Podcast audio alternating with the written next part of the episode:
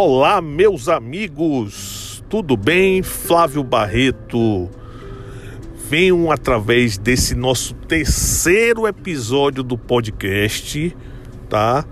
A informar vocês de um assunto, infelizmente, muito corriqueiro aí é, no nosso dia a dia. É, se chama maquiagem de produto. O que seria maquiagem do produto? Será que eu já passei por isso? Eu posso lhe dizer que sim, possivelmente sim, né? Porque é uma situação que está no nosso dia a dia e muitas empresas, empresas inclusive de renome nacional e internacional, fazem esse tipo de prática, que é uma prática abusiva, tá? É uma prática totalmente enganosa mas que infelizmente faz parte do nosso dia a dia, ok? Antes de adentrar no assunto, espero é, ajudá-los, né, todos vocês, a, a elucidar todas as dúvidas nesse assunto. Mas antes de mais nada, eu preciso passar para vocês as nossas redes sociais, tá? Eu estou ali no é, Instagram, arroba Barreto Leite Lima advogados, também no adv.flávio Barreto, tá? O arroba. Também estou no nosso site, no escritório, tem muitos trabalhos lá realizados, muitas dicas também, vocês podem inclusive ter a noção de nosso endereço, o telefone, até para consulta no www.barretoleitelima.adv.com.br. Também temos uma página no Facebook, que é a nossa página Barreto Leite Lima Advogados. Lá vocês vão ver dicas, praticamente dicas diárias, né, de dúvidas recorrentes é, de clientes Inclusive, essa, essa dica que eu vou dar agora sobre maquiagem de produtos é uma dica bastante aí recorrente. São dúvidas que geram de clientes, amigos meus que me perguntam o que proceder, como proceder. Tá? Mas assim, antes de passar o remédio, né? Tentar passar o remédio para se curar desse mal, eu preciso é, é, passar para vocês o que seria essa maquiagem de produtos, tá? Então, assim, é, com a variedade de, de itens ofertados no mercado, a informação sobre o que se compra é cada vez mais valiosa. O consumidor ele deseja saber sobre o produto que está adquirindo e como deve consumi-lo, não é verdade? Quanto mais sabemos sobre o produto, mais temos a liberdade para optar ou não por, por, por ele né, ser consumido ou pelo seu consumo. Por outro lado, a indústria passou a, a, adotar uma prática conhecida como maquiagem de produtos. O que seria isso aí? As empresas reduzem o peso ou volume de produtos né, sem a diminuição proporcional do preço. Quem já não deparou é, no supermercado, você compra uma caixa de chocolate de uma determinada empresa é, num valor de 10 reais.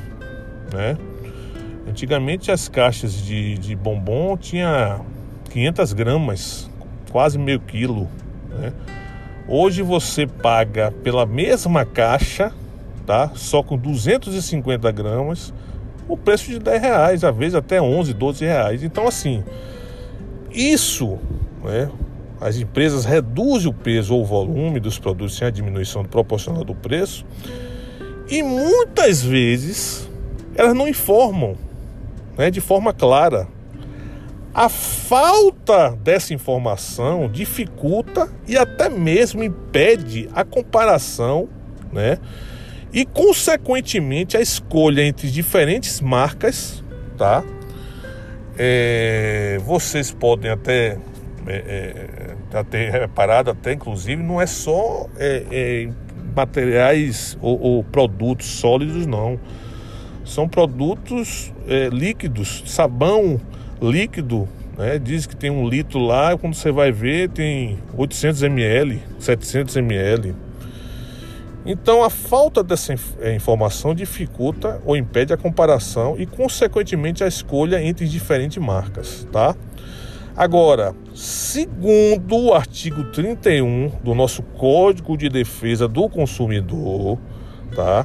O nosso CDC, toda a informação ela deve ser clara, precisa, ostensiva e em língua portuguesa, versando principalmente sobre características, qualidade, quantidade, composição, preço, garantia, prazos, origem em outros dados.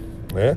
A nossa legislação permite que as empresas modifiquem livremente seus produtos, desde que informe a alteração na embalagem.